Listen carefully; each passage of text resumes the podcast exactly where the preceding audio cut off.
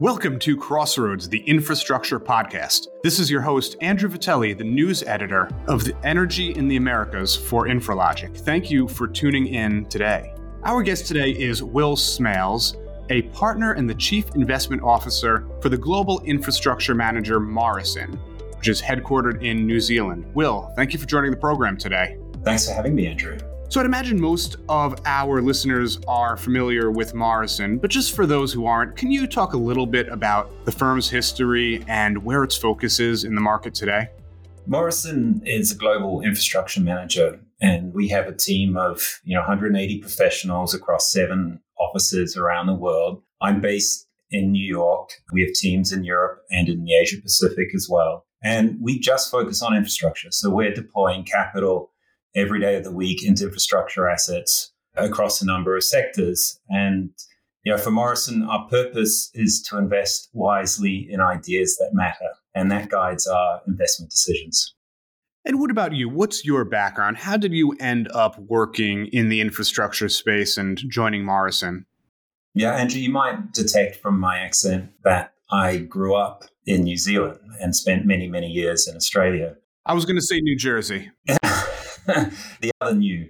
For Morrison, that's interesting as well because Morrison actually originated from New Zealand, and New Zealand is not well known for infrastructure money managers or financial managers in general. I think it's more famous for its scenery and, and sheep. But Morrison has grown up over 30 years, and over that 30 years, it participated very early on in the government privatization of infrastructure assets. So if you go back 30 years, the assets that were being privatized by governments in, in many parts of the world, but particularly in Australia and New Zealand, were things like electricity networks, water networks, ports, airports. And Morrison really learnt its trade by participating very early on in, in those industries. And sort of fast forward today, we're now spending a lot of time not only in those industries, but really thinking about the themes that drive the next wave of infrastructure investment.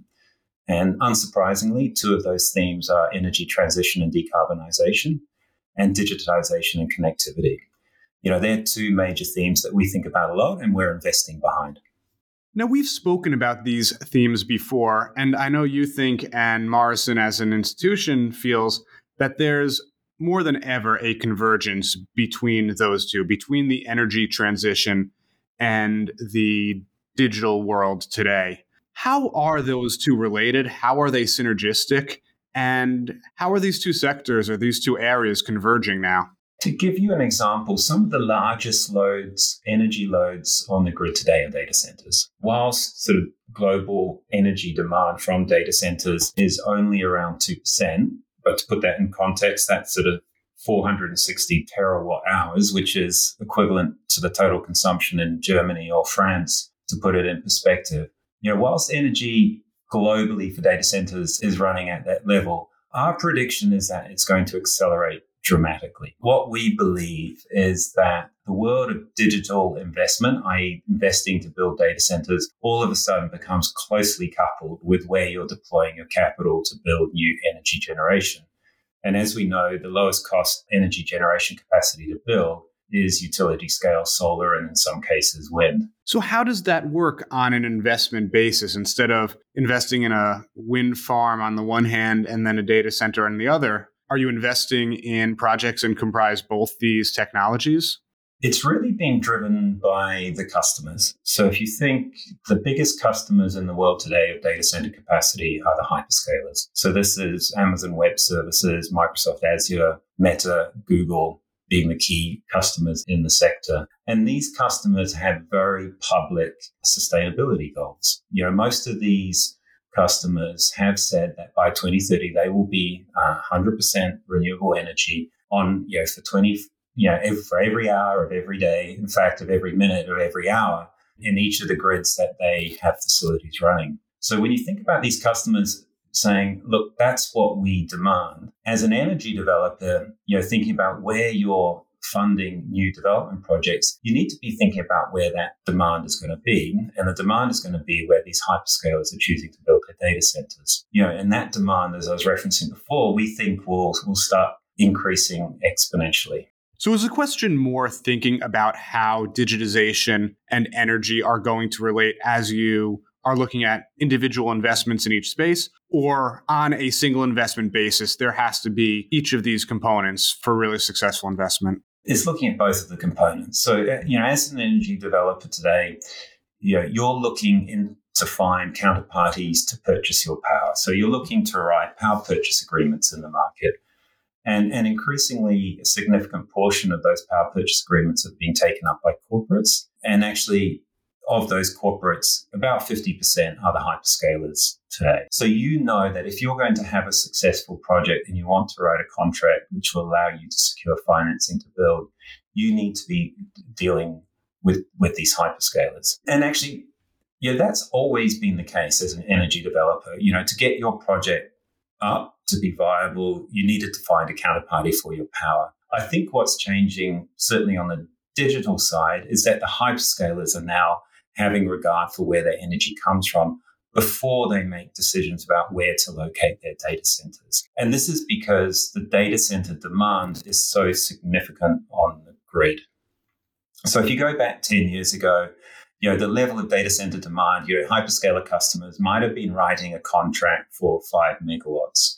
You know, fast forward today, these hyperscaler customers are writing contracts for 100 megawatts, sometimes more than 100 megawatts. So all of a sudden, given that the amount of energy they're needing to run these data centers, you're actually having consideration for whether the grid can support that and then ultimately where that generation capacity is going to come from becomes super important for them. So it's almost like these customers are set stepping down and into the affairs of the energy developer because they want to be sure that they can get their renewable energy supply. Now, can you give any examples of investments that Morrison has made or deals that you've transacted in the recent years that really exemplify this trend, that really exemplify this convergence? We're invested on behalf of our capital, our underlying clients, which just to recap, so you know, Morrison manages money on behalf of large pension plans, superannuation funds, sovereign wealth, and high net worth individuals. We're entrusted with that money and then we deploy it into investments. And, you know, some of those investments over the years have been data center providers. So we have, you know, one of the largest uh, data center providers in the world that we, we are invested in and we manage. At the same time, we have renewable energy platforms around the world. Here in the US, Morrison invested capital on behalf of its clients into a business called Longroad Energy. And Longroad today is one of the largest developers of utility scale wind and solar in the United States. We have similar platforms in Europe. We have a similar platform in Asia as well as Australia. So when we look at those investments, we're privileged to see what's happening on the data center side. And we're seeing these incredible trends of customers wanting to write larger and larger contracts for many megawatts. And we're also looking from a developer side saying, actually, where do we deploy our capital to build the next utility scale solar plant? And being able to match the two together. And increasingly, the conversations with the large hyperscale customers mean that you come to the table with both, both those elements. So you come to the table with the ability to build data centers, you come to the ability to give them confidence around the network capacity in the region, and also the underlying renewable generation. So it's all coming together. And the acceleration of digital infrastructure, obviously, that's not a new trend. That's something that's been happening for a while. So, why now is energy playing a bigger role? Is it just because the scale of what's needed is all of a sudden so much more dramatic? There's two really interesting trends that have been playing out for data centers. So, one is if you go back 10 years ago, most corporations had their computers running in the basement. If you went to visit a corporate, you would find them locked away in the basement. And those computers were running in you know, in-house data centers that were incredibly inefficient. So, for example, sort of the unit of efficiency measure is this power usage effectiveness, which basically is, is a measure that says for every unit of energy you need to run your computers, how much extra energy do you need to keep it cool or other ancillary services? And if you go back 10 years ago in an in house data center, the power usage effectiveness could have been over two. So basically, for every every unit of energy you need to run your computer, you need a whole other unit of energy to actually keep them cool. And what we saw in the early phases of the transition on digital was that many of these facilities moved out of corporate data centers into centrally located data centers. And that immediately gave a power usage effectiveness improvement. So all of a sudden, instead of having a PUE of two, you might have 1.5. And now the industry is pretty much trending to 1.2 as the standard. So what that allowed the industry to do was whilst the demand for compute was increasing, actually through shifting to more efficient facilities, you found that the total usage of electricity broadly grew at the rate of GDP. As we know that energy consumption is very closely related to GDP, you found that data center consumption was broadly stable around that one and a half to two percent of total load. But that gain is done. You cannot get PUEs going negative one, and the rate of improvement from 1.2 towards one clearly slows dramatically if you look forward. So so that win has been taken. We can't get that anymore. So if you look forward, you know, the absolute increase in compute power cannot be compensated by PUE efficiency improvements. So we will see, therefore, a more, more closely correlated demand increase for power. The other trend that's really interesting is that in the computer industry, there's this famous law called Moore's Law. The idea that the number of transistors you can fit on a chip will double in every two years, which basically means that the amount of compute you can get in a circuit keeps improving. What's less less known is that there's another law called Koomey's law, which which basically said that whilst that transistor capacity was improving, actually the energy efficiency was improving, and actually at the same time as and quite dramatically. So you know the amount of energy used to run a particular unit of compute was halving almost every two years, similar in the way that Moore's law was increasing the density of these computer chips. So you had a wonderful trend that allowed us to continue to increase our compute with actually, without increasing energy usage. Now that too is slowing. So Koomey's law is no longer meaning we get doubling efficiency every two years or even less than two years. And that will have a major impact on how much power we need to run these, these facilities. So those two trends, so the win on power usage effectiveness being done and Koomey's law slowing, mean that we're about to enter a phase where we will see a rapid acceleration of energy use. And energy use at the same time when renewable developers need to be thinking about these new end customers, which is the, which are the hyperscalers. So, from an investment standpoint, how do you use that information to determine what makes a good investment, what makes an appropriate investment? It's really about location. So, you know, as, as a developer, you need to be thinking where are you going to develop your capacity and, and in which grids you're going to deliver that capacity and who you can contract with to make sure that your project is viable. Similarly, the hyperscalers are thinking really hard about where they can get grid capacity and ultimately renewable energy. It's obvious that those two have to come together. So as an energy developer, you need to be understanding what the hyperscale, where the hyperscalers are wanting to deploy their capacity. And as a hyperscaler, you need to be talking really closely to the renewable energy development community about where they can develop. And it's absolutely symbiotic because uh, you know a large hyperscale customer, you know, providing a commitment for energy consumption can automatically trigger you know, a bunch of renewable development around that facility because they now have the certainty and the contracting party to make those projects viable. Yeah, the bit that's missing in the middle is the network, and you know that's probably a subject for a whole nother discussion. But you know the network will be key to making sure you can connect the two. Very interesting. So, turning the focus to the renewable energy portion of it, I know Morrison's focused very much on the energy transition. And it's been an interesting couple years for renewable energy. I think you saw a lot of headwinds that we hadn't seen in a long time, both from rising interest rates, which obviously affected investment across sectors, but then really dramatic supply chain issues, trade issues, specifically around renewable energy but then on the positive side, you had some tailwinds, such as the Inflation Reduction Act and some other legislative help. Heading into 2024, an election year, with the IRA now starting to really be implemented, what's your view of the state of the US renewable energy market? Investors love certainty. In fact, investors can almost deal with any environment as long as they know what that environment is likely to be so that we can price it properly. The Inflation Reduction Act was incredibly helpful for investors in terms of giving certainty around ITC and PTCs. And that has allowed a lot of projects to be planned properly and to make progress in the market, which is incredibly important because you know, we need more energy generation in the US market. We need to ensure we're continuing down this transition path. You know, certainly if I look back to 23 and 22, supply chain disruption was incredibly difficult to deal with.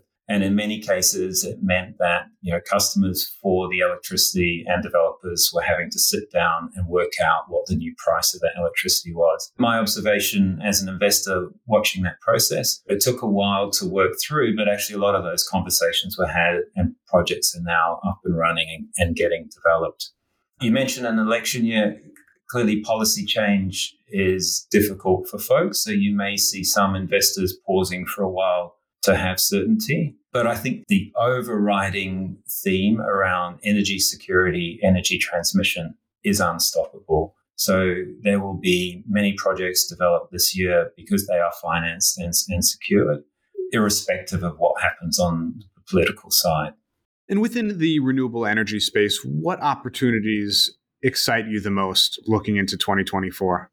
We're big believers that this energy transition isn't done. So, utility scale solar with storage, we're seeing through our renewable platforms globally, there continues to be huge demand for that development. So, we will be continuing to put capital into our platforms to develop those large projects. You know, at the same time, you know, we're really interested in what's happening on with alternative energies, you know, whether that's hydrogen or other forms of energy we have a keen interest in understanding how the aviation sector will over time decarbonize. And that means we spend a lot of time thinking about sustainable aviation fuels and how they might be able to play a role in that. But by and large, our focus is on development of utility scale renewable projects, as well as the acquisition of already existing operating projects.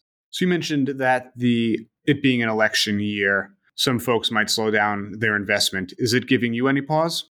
We've got a very large pipeline in our development platforms. Much of that is outside of the US. So somewhat, you know, operating in an environment largely independent from how policy settings here here might might impact. So we, we, will see no slowdown there. Having said that, you know, we've been investors in renewable energy in the US through through a Trump administration, through a Biden administration, and we will continue to be investors through the next administration. Well, thank you for that. And then to take a, a step back, looking broadly at infrastructure as an asset class, obviously you've been in the space for a long time. Morrison has been focused on infrastructure about 35 years, if I have that right. That's right. Yeah, Morrison has been investing in infrastructure for over 35 years. So the last few years have challenged the infrastructure sector in a way that it hasn't been challenged in a long time with high interest rates. How do you think the asset class has performed, and how do you think that's going to impact how investors, how pension funds, how other limited partners are going to look at the attractiveness of infrastructure? It's really been infrastructure's moment to shine. We've been in an environment of relative high inflation, which means we've had the response from the central banks to raise rates. You know, from an infrastructure perspective, they're great assets to own in a rising rate environment because you often have very good inflation protection. So, whilst rates might be rising, your cash flows are also increasing because your revenue line protects you from the inflationary impact. We look across our portfolio it's been an incredible performance and resilience in what otherwise is quite quite difficult macro environment. So I think you know investors should look at this period of time and say, actually, you know, their infrastructure portfolios have performed very well when other asset classes have been incredibly volatile, and really think about actually how much they want to allocate to the sector going forward. And you know, our view, and obviously we're biased as an infrastructure investor, is actually you know proportion of your total portfolio, infrastructure can play an, an even more important role going forward. The other point to note on infrastructure, as opposed to private equity, typically the level of leverage, so the amount of debt used to acquire these assets, is lower. So you haven't seen the stress on these assets due to rising rates as you might see in other very highly levered private equity investments. Very interesting. It's definitely a trend we're going to be watching in 2024, as will a lot of these things that we've discussed today. Will, thank you so much for joining. I wish we had more time, but really appreciate you coming on and think we had a great discussion. Thanks, Andrew. Thanks for having me. And thank you for tuning in to Crossroads, the Infrastructure Podcast. If you enjoyed this podcast, please make sure to subscribe on your favorite podcast player and please give us a five star rating so that other listeners can find our podcast. Until next time, this has been Crossroads.